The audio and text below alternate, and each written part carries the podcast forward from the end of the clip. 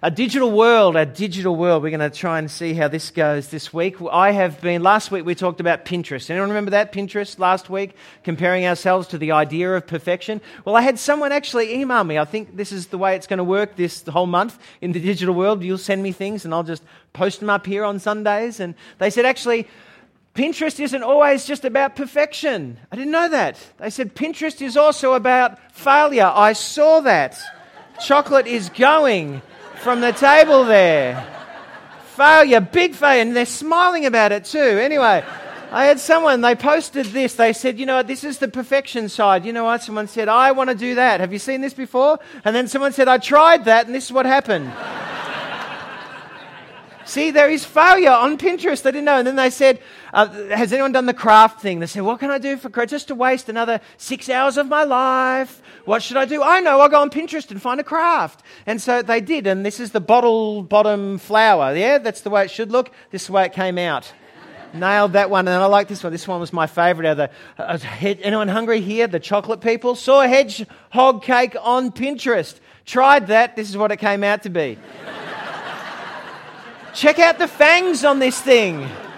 Check out the fangs. You see, can you see that? That's like the that's the lolly thing. I like those. The fangs. Amazing. Yeah, along the way. We are we are unpacking this month a digital world and we're asking the question, who am I? If there is one question life throws at us, it's this one. Who am I? Who am I? The thing that I noticed about and when we go about answering this question is that we usually look outward of ourselves to discover who we are.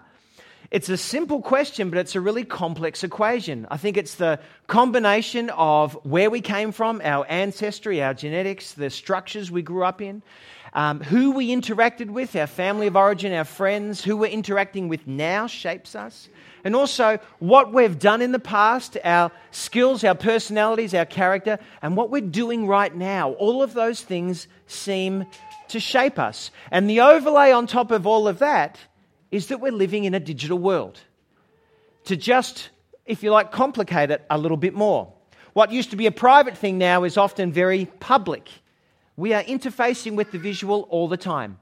Now, as we run through this over the coming month, there's two clouds I want to refer to, and I'll keep referring to this over the next few weeks. The first cloud I want us to wrestle with this idea, to this question of identity, is simply we discover who we are often through other people's eyes.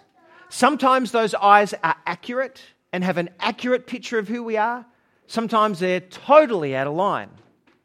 We discover who we are through other people's eyes. And the second cloud, if you like, idea cloud, is that God, from God's perspective, he believes that we are of infinite worth, but in need of great repair. I want to unpack those and refer to them along the way this morning. Anyway, our, our, our digital sort of uh, social media of choice today, as you've guessed, is Facebook, Mark Zuckerberg. And um, just before I go there, I'd forgot this one. Last week, just to wrap up last week, the pin I asked you to, if you're going to Pinterest something, it was this simple truth. You are of infinite worth, more worth in God's eyes than you ever care to know. Loved, chosen, and adopted before the beginning of time through Jesus. What does all that mean? It means that there's a God out there that before you even existed, he understood you and knew you. For if you're here this morning and you're, you're wanting to check out God and you're not sure if the Jesus thing is, is accurate for you, um, then I just want this is really good. I'm glad you're here for these next few weeks, is because you understand and will get to understand some of the core foundations of what it means to be a follower of Jesus. This, this simple truth reminds people that when you chose Jesus and decided to say, Come into my life and be my king, be my leader, that before the foundation of the world, God actually was choosing you through his son. I know that seems just really way out on a Sunday morning to consider, to even reflect upon. But God says that He wants everyone to be part of His eternal family, adopted like sons and daughters. And if you would dwell upon that simple, profound truth, it'll shape your life and help you understand and answer that question Who am I? Okay, Mark Zuckerberg, Facebook. Anyone heard of this Facebook thing before? Just a few years ago, it didn't even exist. And then one Harvard student decided he had this idea. They made a movie about it, just arguing about whose idea it was first. And uh, they actually say now of Facebook that if Facebook was a country, it would be the third largest country in the world. If Facebook was a country, it's incredible. And the whole idea of this initial idea of Facebook was that it would connect people. This is what Mark Zuckerberg said recently. To be able to come into work every day and build things that help a billion people stay connected with the people they care about every month is just simply unbelievable. And it is, isn't it? We couldn't believe that such a thing would actually happen and take place. And now, for the vast majority of people, not a vast majority, but a good portion, a, a country of itself around the world are connected. See, some of the most brilliant things can take place on Facebook. If you're an isolated person, that you don't have the chance to interact with the community around, are bedridden where you are, to be able to interface with people, to actually connect and have conversation is a brilliant thing. Uh, have you ever had the opportunity to seek someone out you went to school with? Yeah? And, and finally, you thought, I can get back to them because uh, uh, if they asked me to be their friend, I could finally reject them and just pay one back. You know, I could make them my friend and then I could say, no, no, I'm going to unfriend you. And that, that'd just be horrible, wouldn't it? Just, but it, you know, okay, we won't go there just yet. In fact, people, they post all kinds of things. I was going through my wall just this last because I spent hours on Facebook, you can imagine, and I discovered this. Some family here celebrating a brilliant achievement. This is Toby Box, and he is playing his first game for North Melbourne at Etihad Stadium. Isn't that good? When you look here in the middle, you can see not only is Toby a ball magnet, but everyone else is like meters away. It's like he's got this repelling magnet. Yeah? I would sign him up, North Melbourne players, if I was you. And then I found, I came across this one. This couple, they were celebrating their wedding anniversary. And I spoke, it's Nandy and Steve, believe it or not, for those who might have seen this. I, I thought, well, are they celebrating their wedding anniversary? Nandy says, no, actually, this was taken 150 years ago and someone just happened to put it on my wall and it was there this week when I checked. And then I like this one. This is where it starts to get obnoxious. Ever seen something obnoxious on a, on a wall? Yeah? This is one of our own. This is Karen Newnham and she is enjoying herself. So the text that went with this, or the little subtitle, was enjoying a little bit of study, thanks Paul, which is her husband. And then she sent that out for everyone to just be unenvious of, right? Along the way, because Facebook wouldn't be about envy at all. See, there's some really positive things about Facebook. It connects people in a profound way we couldn't have imagined. We can celebrate things and share it with millions of people that aren't our friends, that they say that they're our friends, but we don't really talk to them apart from posting things. And we can connect with good, intimate friends as well and share things that are of value of importance. And it connects to a wide variety. But have you ever noticed that Facebook is also a portal for all kinds of things to be shared? And sometimes, believe it or not, human beings like you and I are not always responsible when it comes to things we put on Facebook. Isn't that true? Isn't that right? This week, this is not Facebook, but this was an Instagram thing. And, and the only thing that has worth these days are when things go viral, okay? So that's a new word you've got to learn. Anything of worth and value has to be, must be viral, okay? So this is a, um, oh, just blank on his name here for a moment. This is, I know, Marlon uh, Wayans. He is an American comedian. And he was at a Beyonce Jay Z concert this week or a week and a half ago. And he was dancing next to this woman, this white woman that he said was the worst dancer he could ever imagine, right? So this is what he, he took a photograph and then Instagrammed this to the world. Okay, he said, Man, I got the most unrhythmic white woman dancing next to me at the J and Bay concert. Bang. He had no idea it was our own Delta. Yeah? Delta Goodrem. And so it went, it went everywhere. And then people started to gang up on the Delta thing, right? And then she, she actually gets on her, because this is Delta, not in perfection with all of her flowers around her. this is Delta. And she goes, I'll get back to him. I'll, I'll, I'll, get one up on him. So she just, she just tweeted out, had a blast last night. Delta, that kiss was. Okay. And then she put this link to a YouTube clip on, and we're going to try and make this go. If this is it. Who's dancing? Come on, who's dancing? You want me to, you want me to get it started? I'll get it started. Yeah, I'll do it. All right.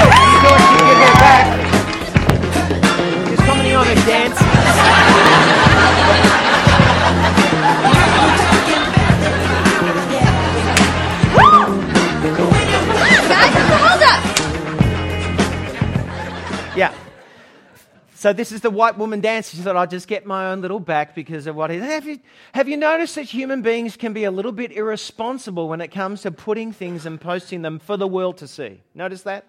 Simple rule of Facebook is this. If you wouldn't like it to be said about yourself, don't say it about anyone else because it lives on there forever. Two politicians just in the last week had to resign their posting here in Australia because of defamatory things that they had said and posted years before that finally got trolled up in that political scheme and they had to actually resign their offices. Have you noticed that human beings like you and I can be irresponsible when it comes to things that we do? Things that we post, things that we say, things that we um, convey to other people about other people's things that we just make go public. In fact, I was reading an article this week from a school magazine, and it said something like this in, in our home, there are no such things as failures, there's only opportunities to grow. and I thought, man, is that a cop out? When can you actually say to someone, no, no, that's just being downright irresponsible? You get up in the morning time and someone didn't put the dishwasher on, and, and you can't eat on the dishes because that is just irresponsible and wrong, is it not? Yeah. Or someone has left the heater on all night and your energy bill you know is going to be like five times greater. That's just irresponsible and wrong. And so it's not a learning time for growth. Yeah, yeah. Or what's have you had this one happen to you before? You get up in the morning time, you're running late, you jump in the car that someone else has driven beforehand only to find that it's on empty. Yeah, yeah. Someone else has experienced that too, and you're like, I don't know if I'm going to get there or not. Yeah, we have this new word that's been generated in our digital world right now. It's called, you, you half own the issue. It's called, my bad. oh, oh, my bad. Oh, yeah, yeah, I didn't put the fuel in the car. Uh, my bad. You know, I, I, didn't put the dishwasher on. My bad. You know, I, I, I, uh, I uh, left the heater on all night. Oh, my bad. You know, you know that? It's kind of like just wiping it off a little bit, taking a little bit of responsibility. The truth is, when I understand this cloud, this idea, that human beings are of infinite worth and value to God, but we're also in need of great repair. You see, there's an unfashionable word that describes this kind of power, this attitude, this force. The Bible calls it sin. It's kind of like my bad, but it is bad. because the effect it can have upon other people is profound. I, I slander someone uh, and I post it for other people. I, I'm angry with someone, so I'm just going to put it out there. I, I do things that I wish I could retract and redeem, but I, I can't. It's already happened, and I don't know what to do. You see, there's an irresponsibility that runs through the fiber of our beings, and it's more than just my bad, it's the cause of the issues over in Iraq and Syria and Israel. It's the causes of the issues and the violence and the anger and the here in Australia, and it marks us as well. It marks us. And that's the thing that, if you like, that you and I can bring to social media things like Facebook. So you can have enormous benefit and good, but it also tells us something about who we are. Last week, we started to unpack the first chapter of a letter that a man by the name of Paul wrote in jail. 2,000 years ago, he was writing to a group of Jesus followers. Now, this, this Paul was someone who opposed following Jesus, and he actually would condemn, capture, and he would jail and kill people who identified with Jesus. But he was going around the countryside now changing his tune, saying, There is a king, and his name is Jesus, and he's far bigger and greater than what you imagine. You see, Paul had a revelation and actually had seen the risen Jesus come to life. I mean, I would love for everyone to experience such a dramatic encounter with God in that way. But so revolutionary was that he changed his tune, and as a result of it, he was thrown into jail. And from that jail cell, he penned a letter to other followers of Jesus to say, In the midst of your heartache, in the midst of your circumstances, do not forget these things, because if you allow them to shape you, they'll remind you of who you are in God's eyes. So he goes on and he writes this.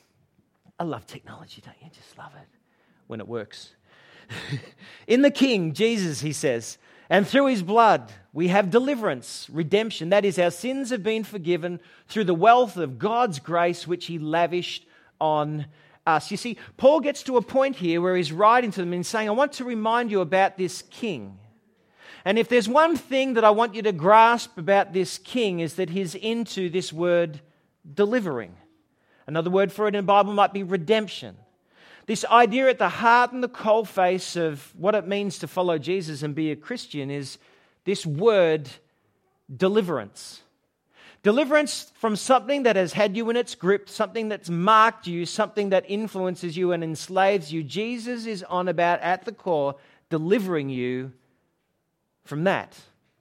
Some years ago, my wife and I, we were married, like Dan and Alana will be in a week's time. And early into those first few years of being married, My wife woke up one morning and decided that she would give me a present.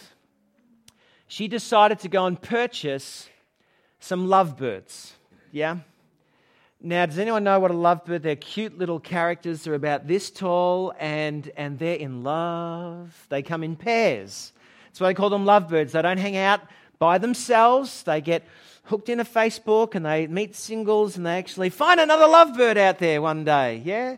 And, and, so she went to a pet store and she bought two lovebirds, cute little furry things. You know, the idea of the lovebirds, you bring them in the cage and they're supposed to sing to you. You wake up in the morning and you're just, you know, your eyes are, and, and those birds are supposed to sing beautiful songs of love over you as a couple. Yeah? Just beautiful. Just think about it now. And so she had them, and she had them in the, in the kitchen. It was a small little house, and she had them in the kitchen. And so when we woke up in the morning, when we were calling people on the telephone, when we were turning on the radio, those lovebirds would sing. See, when there was other noise, they would sing. But what we didn't realize is that they would sing louder than the level and the volume that you were talking at, or on the phone with, or on the radio. Yeah? So after about a few days, we realized that these lovebirds would just get louder and louder. And you talk louder, then they'd sing louder. You, you talk louder, they would sing. You know how it goes. But their sing wasn't the love kind of Delta Goodrem kind of smooth, easy listening 104 point whatever, yeah? No, no, no. It was like a shrill. it was like a shrill. Have you ever had your fingernails run down a blackboard? It was that kind of shrill. And so, after a few days uh, that turned into a couple of weeks, these birds would just start to scream every time you started to talk. There was no love. There was not much love happening in the house, I can tell you this. It was just a nailboard thing, yeah? Until in the end, one day I said, We need to be delivered from this evil. I said, honey, those birds you brought me to sing over us and just love on us every day and remind us of this beautiful romance, it's going to kill us. It is going to divide us.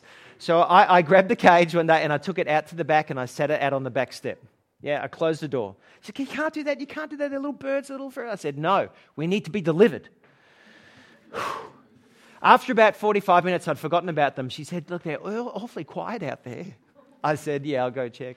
I opened the door, and the next door neighbor's cat was like this less than 30 centimeters from the. Those little birds, they were like.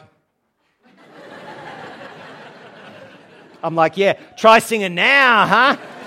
It's my payback. Woo, Instagram that one, you know.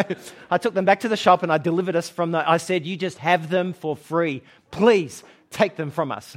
And so they did. You see, the, the, at the core and the heart of following Jesus is this profound, profound, deep insight that what Jesus did in dying on a cross and shedding blood, even though it sometimes it doesn't make all the greatest sense, but it did in that culture and place and still has import today, is that Jesus said when he died and he rose from the dead, he was breaking the power of that irresponsibility that runs through all of our lives.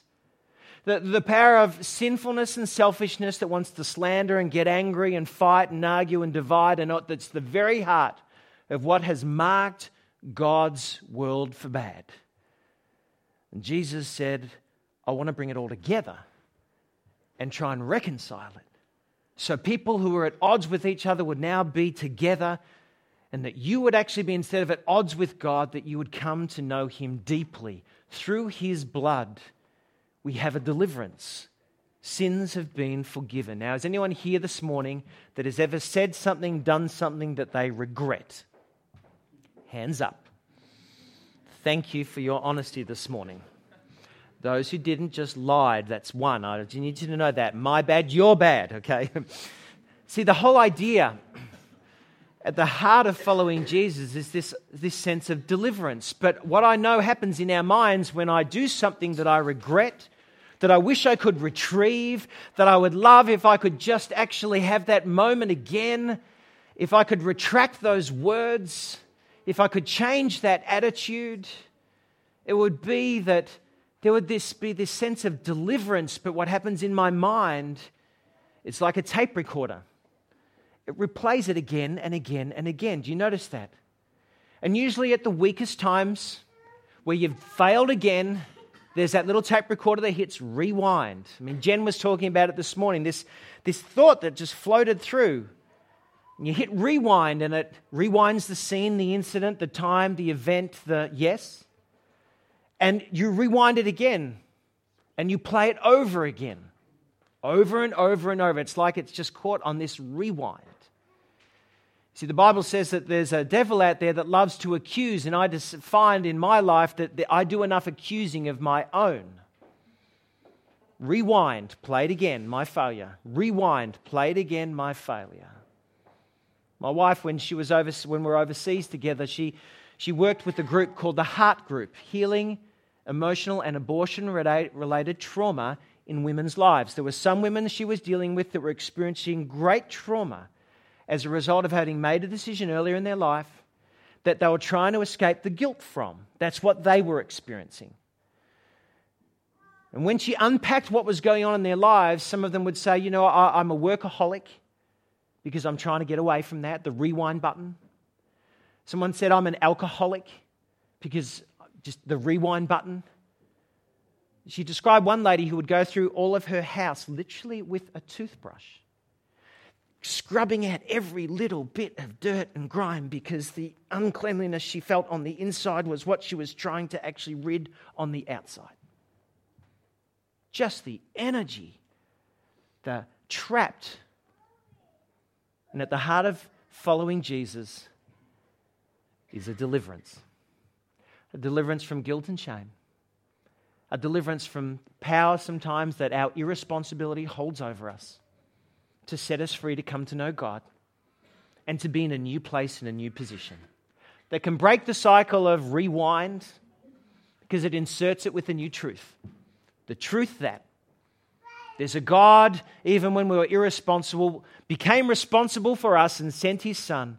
So he was the one who paid a price we couldn't pay defeated the power of sin and death over our lives and break that so that you might experience a deliverance, of freedom to come and restore the relationships perhaps that you broke, and also reconnect with the God of this universe who loves you. That, my friends, is at the heart of what it means to experience and know what Jesus and the good news of his life being king is all about. And God says in just one little pen stroke, and it was his good intention to do so from the very beginning. From the very beginning.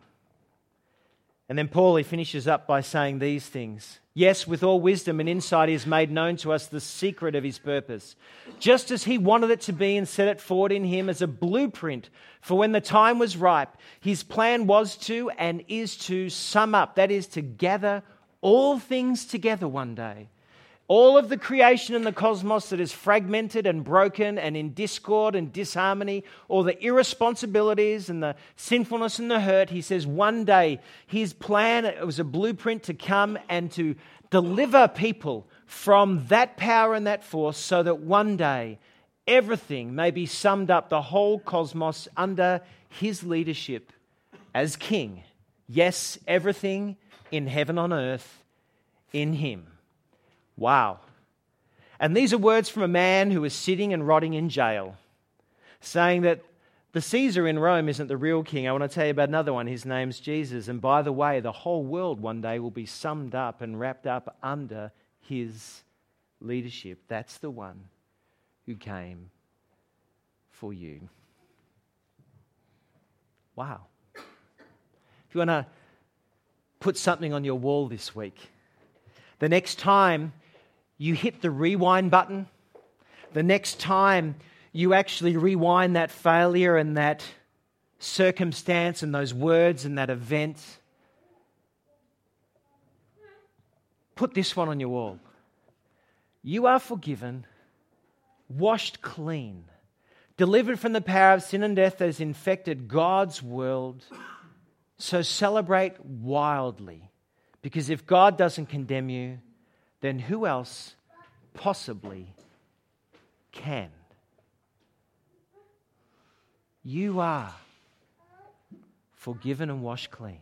You see, if you're here this morning and just checking out Jesus and wondering, what is the power? What is that event? Why do sometimes followers of Jesus wear a cross? It's because at that place in history, God was delivering and making it possible for every human being who turns their face to Him, bends their knee, and says, You are the King, come into my life and forgive me.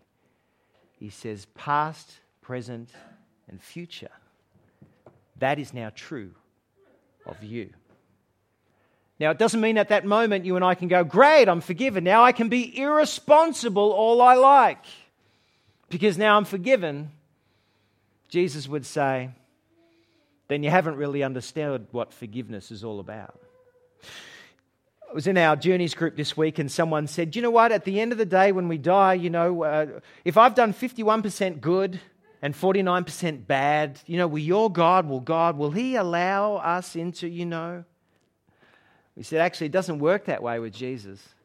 It's not on the basis of what we do that secures our place with Him, it's on the basis of what He has done. Band's going to come up in a moment, they're going to play a lovely tune that actually talks about this, this desire of God to actually be in people's lives and to actually put in effect a blueprint that you can be part of, to be wrapped up in the heavens and the earth for eternity with Him. In fact, if you like, it's something that's the heart of following Jesus, and that is a deliverance. you see, I remember a man once who was described as being in a pub with, a, with another lady. She was talking to him about these profound things.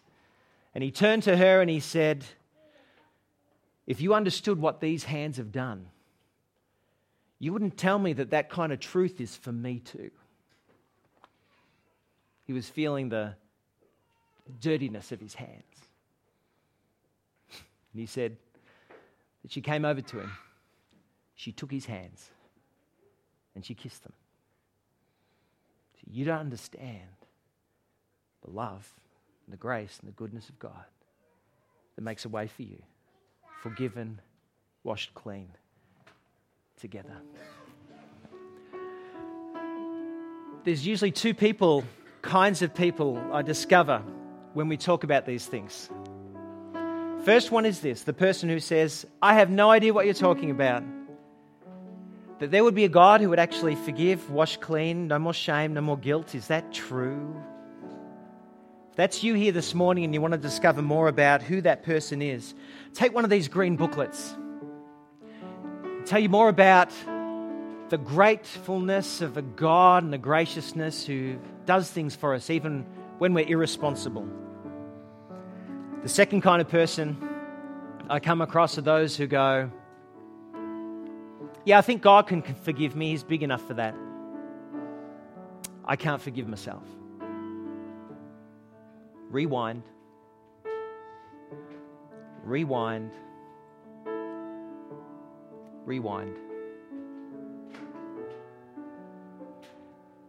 See, the guy who wrote these words used to capture, condemn, and kill people who identified with following Jesus.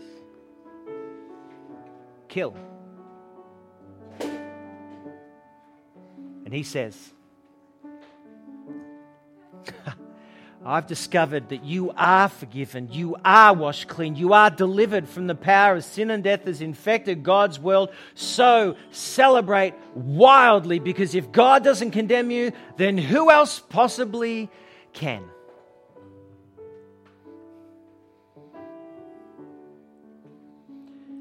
We discover who we are through other people's eyes. When we look in the mirror, when we go digital, we see the things we've said, done. We look in the mirror and say, You, Father, you've made a mess of your life. You've done wrong. Maybe even, I've done pretty good, but there's that time. Then you're looking at the wrong thing and the wrong person. The idea is that you're to look into the eyes of Jesus and allow Him to pour over you the reality and the truth that you are forgiven. So this week, when the rewind buttons hit, you can say, Stop. That is not true. I want you to think and dwell upon that truth. I want you to act. Maybe as part of becoming responsible, you need to go back to someone and say, I did wrong. Can I put it right, please? Or maybe you get plagued by the rewind button so much that you just need to tell someone else to hold you accountable, to help you some expert advice that, that will help you allow that truth to penetrate your heart and your life. It's worth celebrating wildly.